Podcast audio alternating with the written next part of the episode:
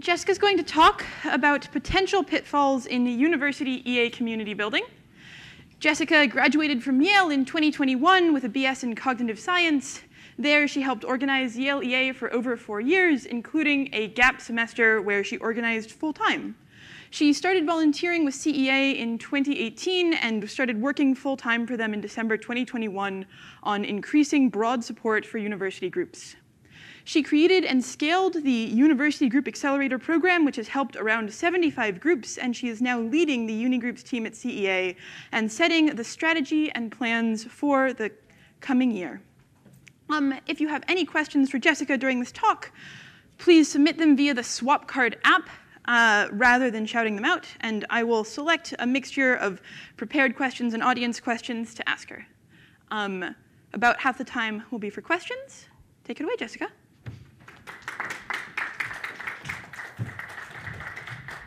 Thank you. I think that community building at universities can be incredibly impactful. But I also think that there are some important pitfalls that could potentially make this work net negative, or at least leave a lot of impact on the table. I think that these default modes can turn off really talented people that we want in the EA community, and it's really hard to tell whether you're falling into one of these default modes. I'll start with a quick anecdote, silly, simple scenario. So here we have zealous Zach. Zealous Zach, very much like me, learns about EA and says, oh my gosh, this is also obvious, like why is not everyone doing this? This is really important, like really smart people think so, and everyone should be working on it. So Zealous Zach goes to university and decides to start an EA group where he is planning on convincing people to use their careers to work on EA causes.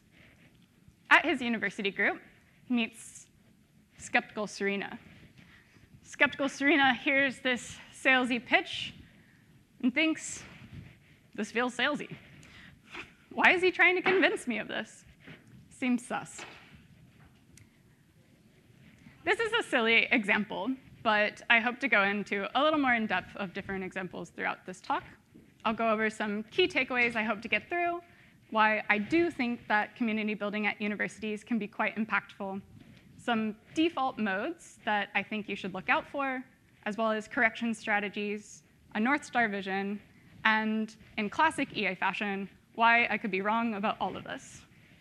I'll also flag that uh, while I think the things that I'm saying are fairly commonly believed. I'm definitely not trying to speak on behalf of CEA, and I definitely didn't get enough people to check it over to do that.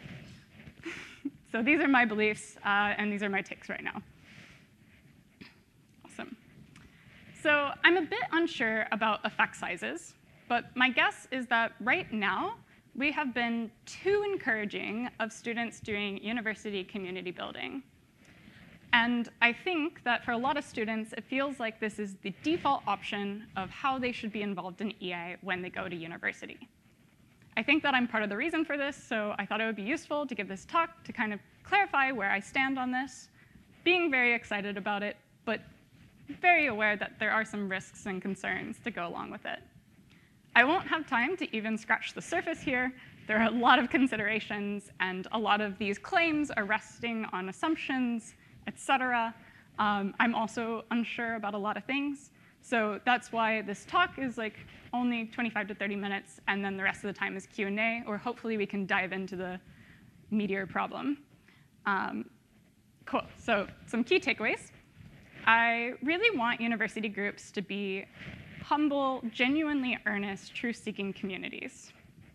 But I think that there are default pitfalls, such as being overly zealous, overly open, or overly exclusionary, that can put off the types of talent that we want. I think that these downsides are often hidden from us, but I am still excited about university groups. So really quickly, target audience for this, I think best is like university community builders or people interested in it or people who are advising them. But I do think that a lot of these things generalize to other types of community building, like city and national groups, or et cetera. Um, also, most of this is entirely unoriginal. So if you've been in the space a while, you've probably heard some of these takes before. Um, So feel free to leave if it's not useful for you, or feel free to come back just for the 30 minutes at the end, where we might be able to dive into the audience questions a bit more. So before, uh, yeah, jumping into the pitfalls, a situation I don't want is for you all to leave this room and be very pessimistic about community building at universities and think it isn't important. Obviously, I don't think this is true, or else I would not have this job. I wouldn't be doing it. I do think that community building at universities can be quite high leverage. And in particular, I think that university groups are useful and that they help talented people go on into effective careers. We think that university groups can be really high leverage, in particular because university students are at a time where they're really thinking about their priorities in life and how they want to make a change in the world. They're making lifelong friendships, and they have a lot of flexibility that people at other stages in their life have less of. Additionally, there is some empirical evidence here. Uh, so a few years ago, the long-termist movement building team at Open Phil ran a survey of people working on projects that they are excited about and found that a significant portion of those people attributed a lot of value to university groups that they were a part of. Due to various methodological reasons, you may want to upweight this or downweight this, but I do think this is a pretty scarcely dataed area, so this is a useful data point of the usefulness in EA so far. Awesome. So jumping into why I think this could be bad. Overall, I think that these pitfalls can put off really great people and have effects on the culture of the movement. I do want to quickly flag that there are some other types of pitfalls that are involved in any types of community building that are extremely important, especially around community health type things. I think that things like harassment and discrimination are incredibly important for us to be thinking about, deserve a talk all of their own, um, but I won't be covering them today. Uh, instead, I want to focus on these sort of default modes that I just see like all the time. Um, awesome. And then while I don't think that anecdotes are the most rigorous way of making claims, I do think they're quite memorable, especially if you just watch a talk and you're thinking about it later. So I'm going to go through a few anecdotes. Nice. So remember Skeptical Serena and Zealous Zach? The original scenario was a bit exaggerated, but to be honest, like not that different from when I started community building. So, eh. so here's another example of a situation where I see this happen quite often. Skeptical Serena is asking questions like, can we actually predict the downstream consequences of our actions in the long run? Like, doesn't that make these RCTs just not useful? Zach. This is a good point. But even 20-year reflection studies show that this is working and effective. There's a lot of research that goes into it. But you can't possibly measure all the effects. But Zealous Zach is already talking to somebody else. Skeptical Serena feels like he isn't seriously engaging with my arguments, and I don't really want to be here. I think that this is capturing an idea that's like quite common. When you first learn about EA, you're quite excited about the ideas and you want people to be doing this stuff. And so it's tempting to be quite salesy. But the thing with salesiness is it really contradicts truth-seekingness, which I think is a really important part of EA, an important part of EA communities. I think that salesiness in particular puts off people who are more truth-seeking, like Skeptical Serena there are some additional effects that happen here. So not only do we have Zealous Zach, who's leading the group, now the group is full of people like agreeable Allens or easily persuadable Ellies. The entire group is selected against for the people who are really skeptically engaging with these problems, instead the people who are enthusiastic. I think that the epistemic norms of the organizer is really important for the epistemic norms of the community as a whole. Additionally, I think that first impressions really matter. And you might not be the one making those first impressions. So that might be the members of your group. So if you have a group of these easily persuadable Ellies, et cetera, uh, the first impressions that you're making on people like Skeptical Serena could be quite inoculating to good arguments later down the line. And I think if you don't intentionally try to create an environment for people to poke holes in arguments, you're going to end up in one that isn't making progress on the problems we really care about. I have another example, which is overly open Otis. This is something I see a lot of groups do. It's really tempting to try and expand what EA is to make it more appealing to different types of people or to retain people who don't really I, like, believe the core principles of EA, such as impartiality or cause neutrality. So just a little example here, we have Otis up here, and we have a group member who says, I was personally affected by X, so I think we should prioritize it. I think our group should spend some time looking at how to be effective working on X. And Otis responds, yeah, it's important to work on things that you care about. And after all, people in EA disagree about lots of things, so we can spend time on this. I think this has a couple problems. One is that your time as an organizer is extremely limited.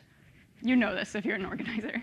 So being really careful about what you're spending your time on could mean the difference between orders of magnitude more impact between causes.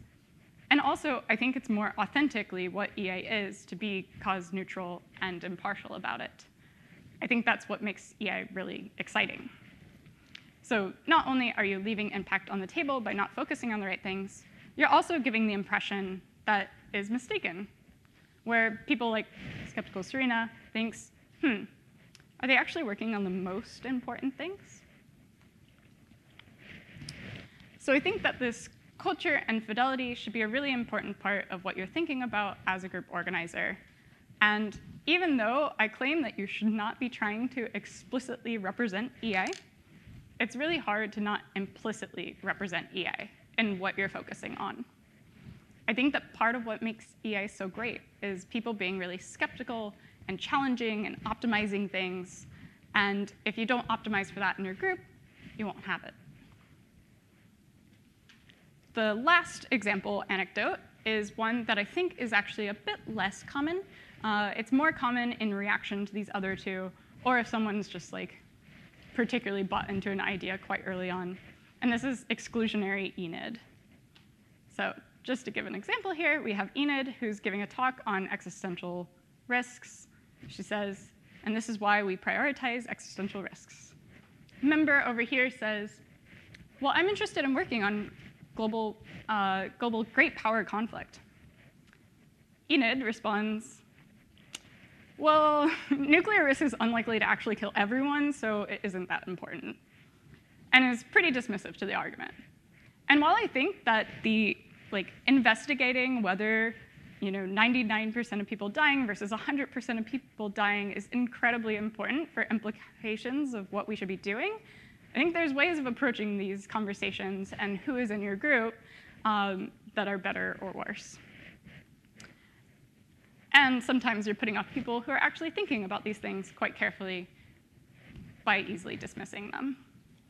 My personal take here is that we want people who are open-minded and are able to point at the particular things where they think they might be wrong, and we want people to be given a chance.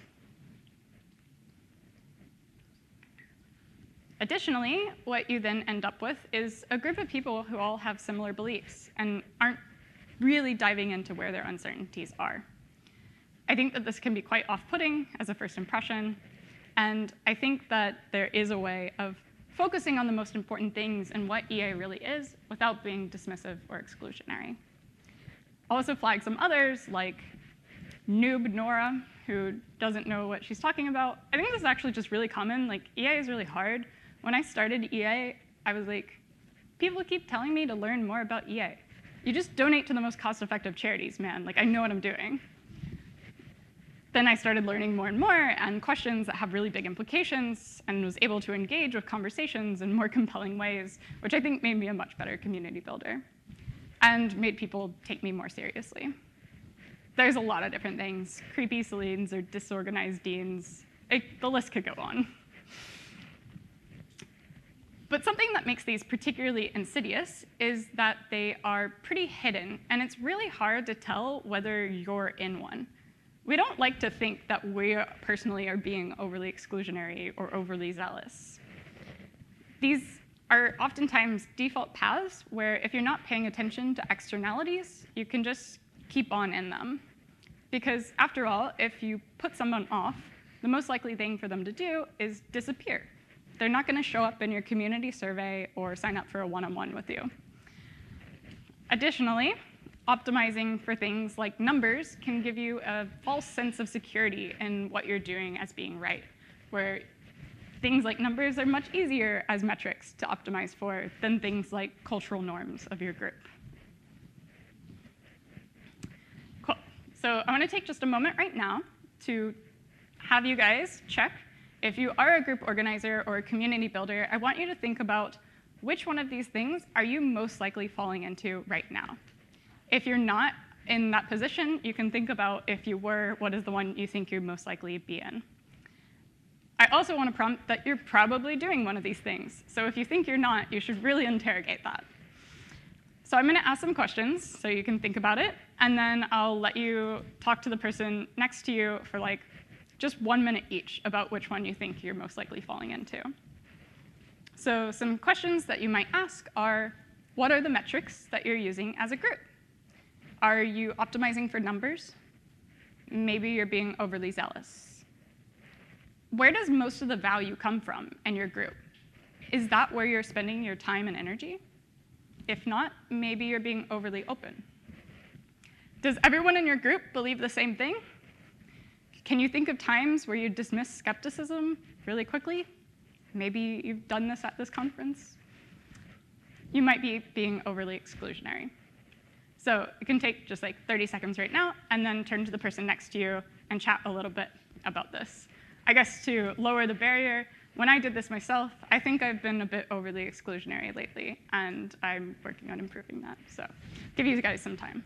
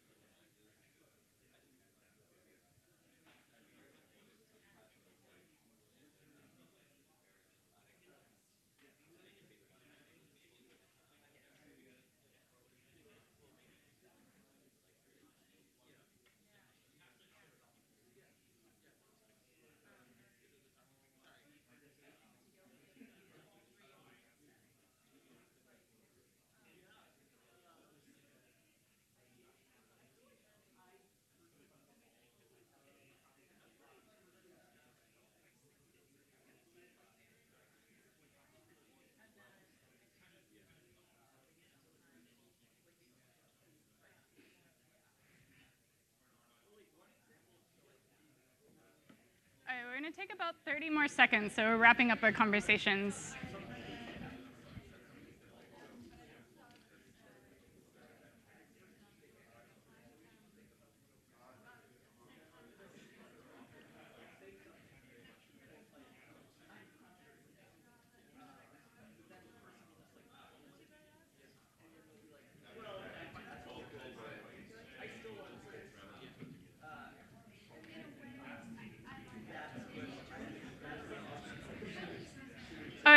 Be wrapping up our conversations. I want these conversations to continue after after this talk too. Um, I'd be happy to like in my office hours after really like work on this. I think something to also be aware of is you could be doing all of these things, but in different situations. Maybe this is something you guys were talking about. um, and I've definitely done all of these myself. So what do you do about this? I think this is hard. I think something that can help is really trying to map out your theory of change as a group. What is the thing that you're really trying to do and create? And are your actions leading to that? I think discussing this with mentors or other experienced organizers, I'm also happy to do back and forth at the office hours or later in this conference, can be useful for interrogating this. Additionally, something I just really want more organizers to be doing is paying attention to what they think the possible risks or failure modes are. I really just think this should be an automatic part of planning when you're in a group, and paying attention in particular to externalities that might not be as visible. If you're very new, maybe you should take time to learn some more first, or start small with your group. I think there's lots of things that students should be doing, like skilling up and building aptitudes that are really important for the movement that aren't community building. And we also have some advice uh, on the forum. There's a post of advice that the CEA Unigroups team gives to Unigroup organizers, as well as the Resource Center. Cool. So you've heard a lot of like bad things that can happen, so I'll paint a little bit of a picture of a North Star group that I think would be great to see. I think there are lots of different versions of this, but this is where I'm at right now. So a group that I'd be really excited about is one where there's a core group of organizers who really get along with each other because they kind of have to spend a lot of time together, and it's nice to vibe well. These people are each knowledgeable in at least one of the main areas that get talked about in EA. So that way, when you have new people, you can direct them to the person who's able to engage with conversations uh, in the most detailed way. Additionally, these people vibe well, but also are good at talking to other types of people. They have strong beliefs that are weakly held. What do they do? At the beginning of the semester, they host some open events where people can learn kind of what EA is and whether it seems like something they might be into. And even if people decide that EA isn't for them, they leave these events thinking, well, at least those organizers seem pretty humble and nice, and I'd work with them in the future if I had to. And then these organizers at these events are paying attention to who's asking questions and who's really engaging with the material and give them options to get more and more involved in the group, such as through discussions or dinners. And they're introduced to people who are taking these ideas really seriously and can help facilitate that for them. These people might become group organizers themselves or might not, and instead might just work on skilling up building their own aptitudes, or trying out their own projects. All of these additional opportunities are framed around being truth-seeking and really trying to figure out what you believe about these questions, rather than trying to push people down a funnel into particular ideas. I want people in the group to be thinking really carefully about what they believe, how they can do good with their careers, and that might mean eventually going into direct work, or it might mean going and skilling up and going into PhD programs and building lots of skills that will be useful for the movement in the long run. Okay, before ending, I do want to note some ways I could be wrong here. Um, I think this list could just be a lot longer, honestly, too. So we can go into some of those. I think one thing I'm like kind of uncertain about is I might be overestimating the stickiness of first impressions. There is like some evidence towards idea inoculation where people hear about an idea in one setting and then are not going to be as receptive to that idea in other settings because of that first experience. And I think we have some anecdotal evidence here. But if this weren't as true, then I'd be less worried about groups that are kind of like meh. Um, Another thing is I might be wrong about what EA needs. I think a lot of these claims in this talk are based off of this idea that what EA needs is talented people who are able to spot blind spots in what we're doing and think carefully about ideas and really contribute in those ways. I think there's a plausible world where we actually just need all hands on deck on a specific cause area, or maybe we're just not as talent constrained and should instead have people focusing on increasing donations, or et cetera. One thing that I've been thinking about quite a bit lately is maybe social communities aren't the right approach. I honestly feel like pretty confident that universities are the place where I feel confident about social communities being important. But I do think, as we've seen, there can be problems with combining social and professional networks. And something that I'm kind of considering is it's pretty hard to be genuinely earnest and to have intentions of kind of wanting people to work on the things that you think are important. I do think there is a way of doing this. I think, for instance, I do want people working on these things. But I also want the people who are working on these things to be the type of people who figured that out for themselves, and I just expose them to these ideas. And I can earnestly share how I feel about it without trying to convince them of it.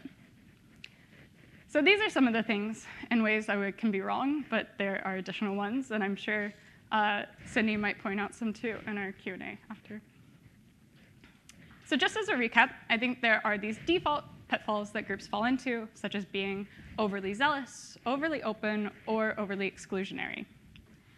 I think that first impressions are quite sticky, and cultural norms of your group are quite important for your group, and the people in your group then make up the EA community. So it's important for the community as a whole. I think that we might turn off the types of people that we need, but I am still excited about university groups, and I'm excited about this project that we're working on and trying to do these really ambitious things and make the world a much better place. Thank you.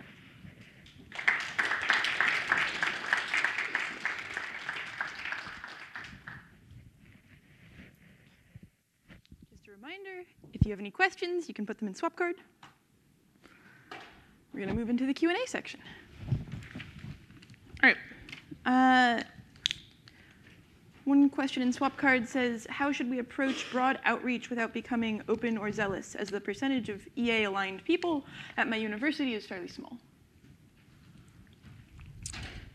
Yeah, I think this depends on what you mean by broad outreach. Um, like, yeah, assuming that you do like know what you're talking about and using high fidelity resources, et cetera, like there are ways of just getting those out there to people um, that are not trying to be salesy. It's just like, here's a thing that you could do, um, and providing those opportunities like talks and um, you know whether you have an intro fellowship or something like that. So I, yeah, I just like don't think these are intention. I also think like yeah, EA is just a certain thing, and it's like okay if it's not that big um, at your university. And to follow up on that question, often I think people are like, my school is fairly small. There's like, we're like, you know, two people besides myself who went to the EA events last semester. If I try to not be so open or so zealous, there's going to be hardly anyone coming to events or hardly anyone in the intro fellowship. Yeah. What would you recommend to someone like who has yeah yeah. I think something crazy here is just like some of the best groups are just like these really small groups of friends who are diving into these problems really intensely. Um, i think yeah it's often talked about this like original stanford ea group where it was was it like six or so people i don't know it's a like fairly small group of people but they spent a lot of time diving into all these questions um, and didn't do as much outreach, which did mean that the group wasn't as sustainable, but the outcomes of that particular group are just like pretty crazy. They're all like most of them are doing quite impactful things right now that I'm excited about. And like yeah, you just can make a lot of progress with a small group. Another question from the chat. To what extent do you think your concerns apply to promoting specific nonprofits or organizations as opposed to the movement as a whole? Yeah. Um, yeah, I feel a bit confused about this right now. I think one thing is like, hmm. Yeah. Yeah, I'd also be curious if you want to jump in on this one, Sydney, because I think you have some takes here. But overall, I think that there's like different things that you're doing, and you should probably choose which one you're doing. Like, if you want to be the group that is like promoting EA ideas and like really diving into thinking about things, I think that's going to look really different than just kind of a like recruiting group. I also think that like different EA orgs have like orders of magnitude differences in impact, and like something that I am worried about is people just kind of funneling people into these orgs without questioning it. I think like the EA movement as a whole has seen some things such as like funneling lots of people into DeepMind or OpenAI, and we're like not sure that that's good. Um, so I think I have some worries about that, uh, but I do think like there are lots of orgs that are doing good. Yeah. You can, yeah, go for it. Not sure that's good. In my opinion, capabilities at an org like that, it's very unclear the sign, but if I had to guess, I would say it is extremely bad, and I would much rather people did anything else. Almost literally, not quite. Yeah, I'm pretty worried about people going into capability stuff. Um, I like to think that, like, yeah, people are like, ah, you should go do safety, but I do think, yeah, like, people misinterpret that as like, I'm working on safety. Just wanted to be unambiguous. Yeah. And I, there are exceptions to the whatever. There are many exceptions, and sometimes people doing capabilities roles do really good stuff. Um, but uh, okay. Do you actually want me to weigh in? Yeah, go for it. Uh, I f- personally feel a lot better about trying to do the broader outreach when you have a very specific ask, like donate to this nonprofit, or take the Giving What We Can pledge, or work at this organization. Um, you want to be careful that that ask is actually good. You know, I don't know what organizations you're thinking of, but I think that it's a lot easier to make sure a specific ask like that doesn't get lost in translation. Uh, EA is a very complicated thing where people are trying to think about really hard questions, and so epistemics are really important. Take the Giving What We Can pledge is a much more simple thing where you just have to like click a button. Um, and so I feel better about people being a little less careful in Yeah. those cases. Yeah. Yeah, I do want to add, I think like a question I sometimes get is like, yeah, what should university groups be focusing on and like what should we be delegating to like university group organizers who are new and young and like learning a bunch. Um, and I do think that like broad outreach, like top of the funnel stuff is kind of just better done by the professionals. Like there's other means of people learning about EA. Um, and I'm like a bit more confident that they'll do a better job. And yeah, I think some of the broad outreach I did when I started was like bad. So I expect that to generalize a bit. I also feel many of the things I did when I started were very bad. Um, maybe they still are. Cool. Uh, we have another question. IMO, many first year students who just went through the college admissions rat race are way more impressionable and less likely to think for themselves, but some of them might end up being great later. If you don't get them in their first year, they'll probably commit to other things and you'll never see them again. How do you deal with this? Yeah, I think this is a really good question. Like, to be honest, like I do think, in as much as like social communities are good in EA, um, which at least like right now I do think is true at universities, like your social community in college is pretty random. Like a lot of times you just become friends with the person you were randomly assigned to be a roommate with. Um, and so when you are like doing outreach, like doing this early on, is like a way of getting people involved. I think the really big thing here is like providing off ramps or like exit opportunities where like people can leave and don't feel like pressured to stay. Um, so I think there is this like combination factor of just like logistics of running a student group where people like, you know, people are in demand and there's lots of competition for people's time. Um, that makes me like be very pro like doing early outreach, but like also giving off ramps. Yeah. There's another question. How would you recommend overly open Otis respond to his newly excited classmate who wants to explore a more personal cause area without alienating him?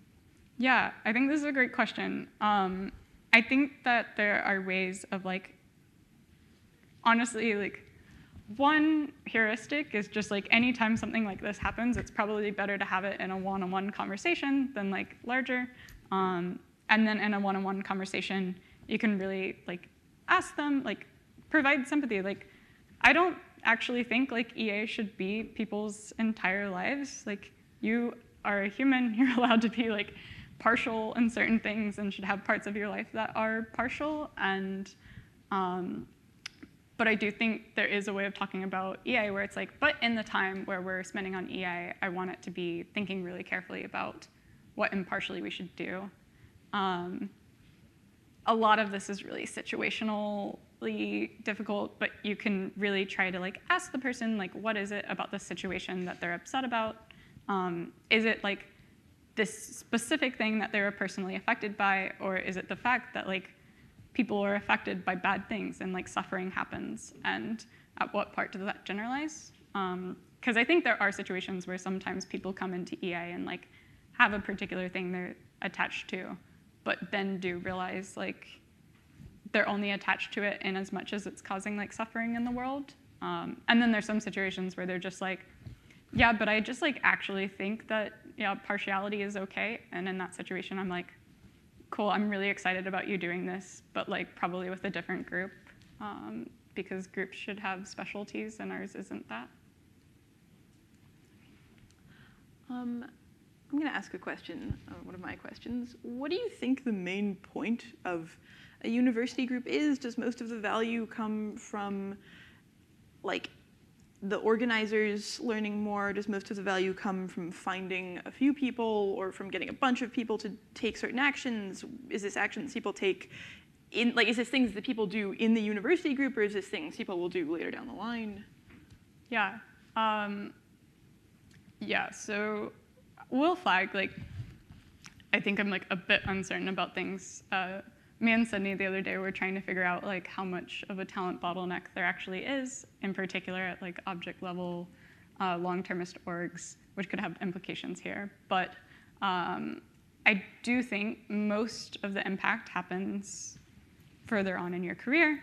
Um, like just kind of statistically, if I'm looking at university groups, the majority of the impact actually comes from the organizers themselves. Like because these are the people who are taking it really seriously and then go on to do effective careers. And their time organizing was kind of instrumental in that they were learning lots and like skilling up in certain things and meeting lots of people with interesting takes at events like this that help influence them and what they decide to do. And a lot of times this is actually just where most of the value comes from rather than like the people who they like introduce to EA who think that the ideas are kind of cool but don't take like really significant action. Um, is where I currently stand on that. Um, question from the chat. How do you suggest to measure the success of university groups? And maybe a related question, uh, what is UGAP doing to prevent false or negative incentives to community builders? Nice, yeah. Um, yeah, I have this like so we used to have this like HEA metric, the highly engaged EA metric, which I think is just like a bad name for what it was trying to be because like that makes it seem like you should really just optimize for people who are going to be highly engaged no matter what, um, which leads to things like being overly zealous, et cetera. Um, I think I have like a theory of change chart where I have TATSIs, which is like talented, altruistic, truth-seeking individuals taking significant action.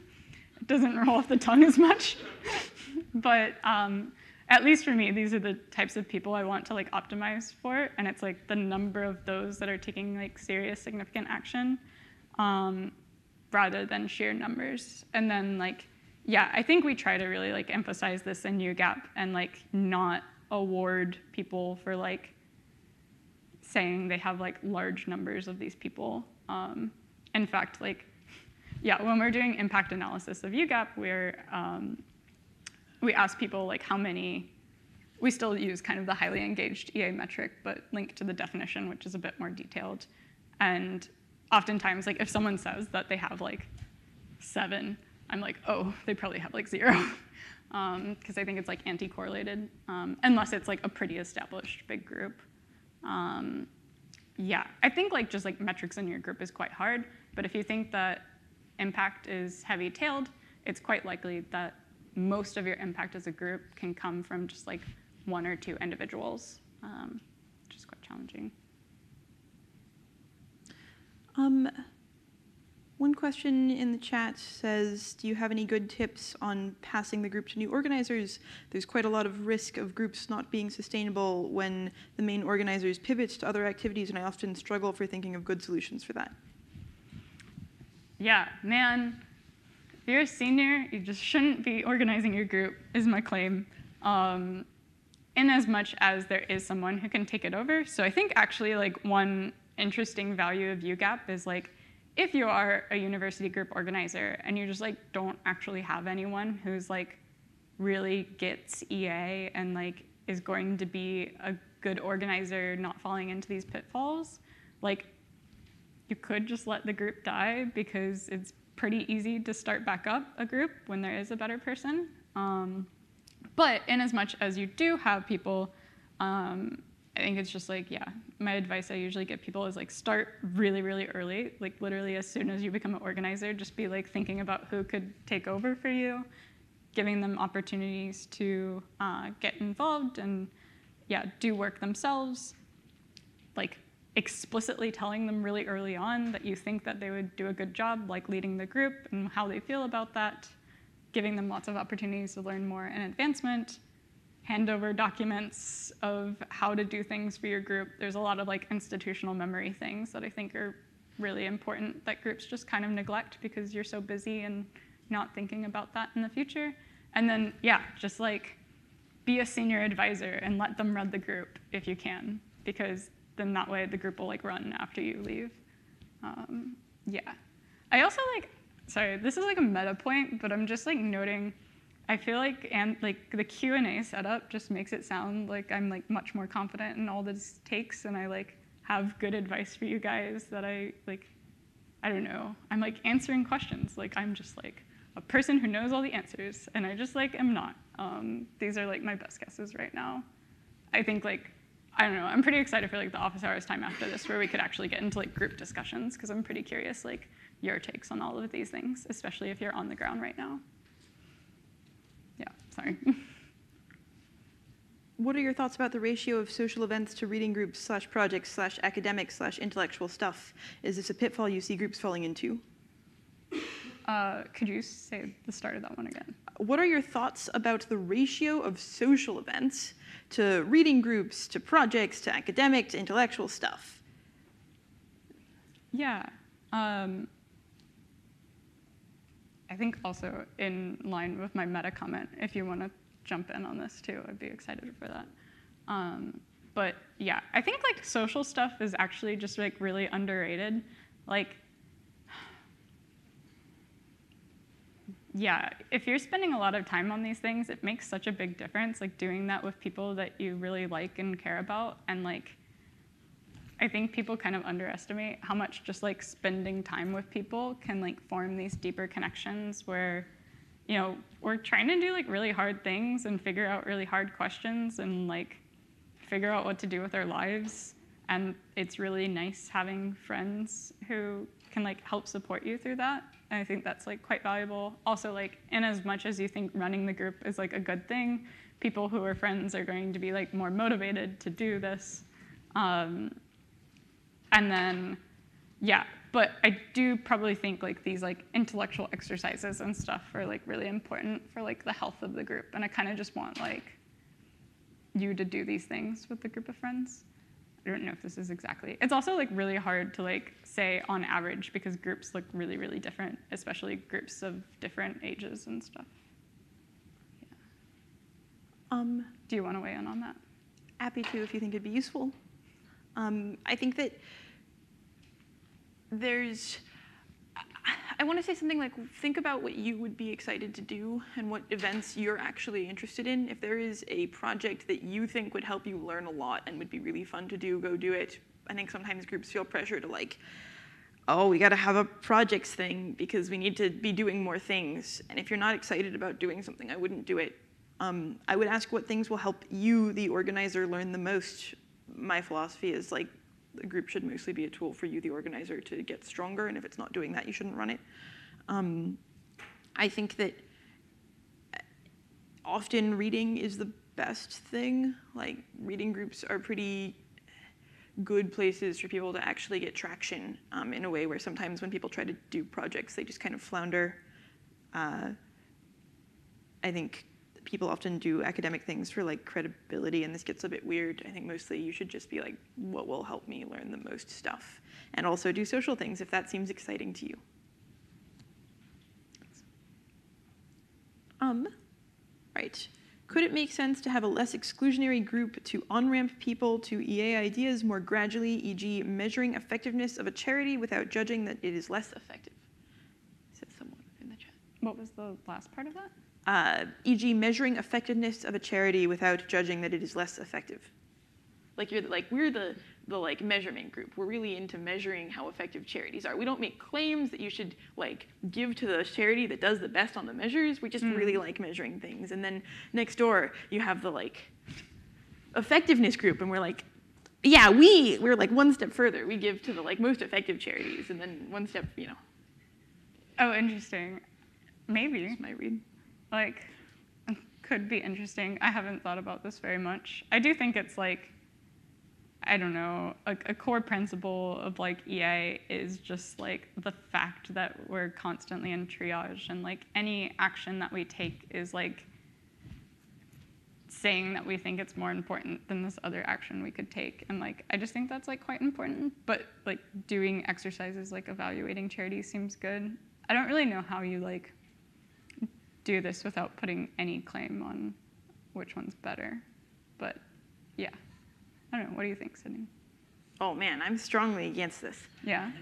uh, I feel like people often do a like bait and switch thing where you start with, "Hey, we just like giving to better charities. Look at these bed nets," and then they're like, "And also animals, and also the far future," and like they try to make things really palatable at the beginning and just like slowly boil the lobster or whatever. Uh, and I think one, it comes across to people as a bit dishonest. It is a bit dishonest. Like you're like, I'm running the, in this example, the like charity measuring group. I don't know. We're not here to, to get you to, to give to the most effective charities. We just measure them. And then you're like secretly motivated by wanting them to give to the most effective charities, and something here can get a bit wonky. Um, I think that it's I, I'm I don't expect the broader group to get that many more people. I think that I'm really interested in people who can think through ideas and notice when their ideas are wrong, even when the new ideas are very in very stark contrast to their old ideas.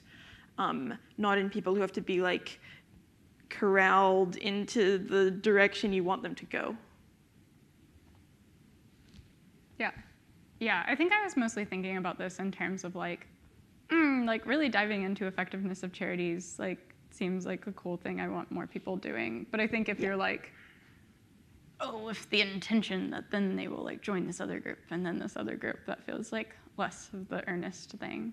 I do think I'll push back a little bit on this, like, like while I think we shouldn't be doing like bait and switch type things, I do think there is just like a true thing where like a lot of things that EA cares about are really weird and it's really easy if you've never like experienced these ideas before to be like really dismissive of these ideas. So like I think the framing that I often use here is like I want people to be in a place where they're like open to hearing other types of ideas. So I think that like yeah, from the start, like being kind of clear, like here's like the breadth of the types of things that we do, but like I don't know, I'm kind of pro the like fellowship starting off with like things that more people can get behind in as much as they like make people in more of a mind space to investigate other weirder things. All right. Another question from the chat. Pros and cons of separating community between long-termism and near-termism. Yeah, I think this is such a good question right now. I'm like pretty confused about it. Um, yeah. I'd be also curious your take on this. Maybe we can go back on that one. But like, I just like really love like EA being impartial and like this idea that we're trying to figure out what is good to do. Um, I also like worldview diversification and like yeah, I think it probably makes sense in terms of like professional networks and like budgets and things for these to be separate because they are just like these like worldview differences. So I think there's probably like more room for differences here than there is currently. But I would be like kind of sad if we completely lost the like EA thing. What do you think? I love the EA thing. I love that there's like a group of people trying to figure out what is best to do. I don't think the EA thing lends itself to trying to grow or trying to get people to take pledges or go vegan or any of that. I think the EA thing should really focus on individuals trying to figure out for themselves what's best to do and actually help other people think through what might be best to do, not convince them that your thing that's best to do is what's best for them to do. I think uh, if you think about like uh, global health and development, it makes sense for global health and development to want to be pretty frugal and to not spend that much money because money can go towards malaria nets. And so there should be like maybe a global health and development group that is pretty frugal and doesn't have big budgets for fancy retreats. And I think it makes sense for like AI alignment groups to be less frugal because it's much harder to funnel money into that. Um, and maybe they should have big retreats. And it gets a little weird when you you smush all these together. I think that animal welfare should probably want to grow because the more people you can have uh, eating less meat, the better. Um, I don't think that biosecurity should want to grow because, man, the more people you have thinking about pandemics, the worse.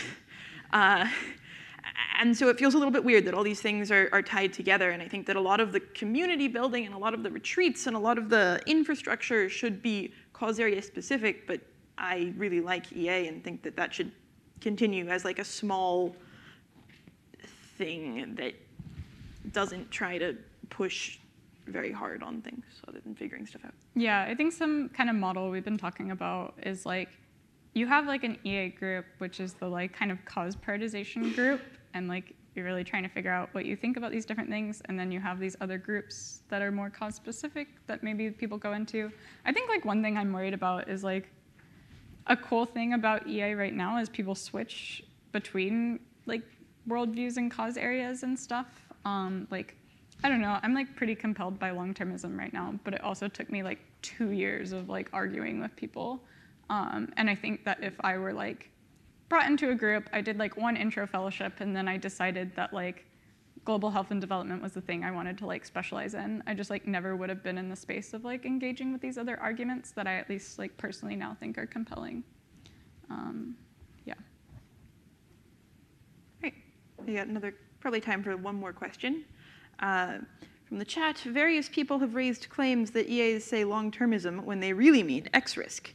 Not much seems to have actually changed. People are still saying long-termist groups, but do they really mean Parfit, Greaves, and MacAskill, or do they mean AI and bio? Depends on what they're doing. I don't know. like, if they're a group and they're like, oh, we're going to read papers by those people, that feels pretty long-termist. Um,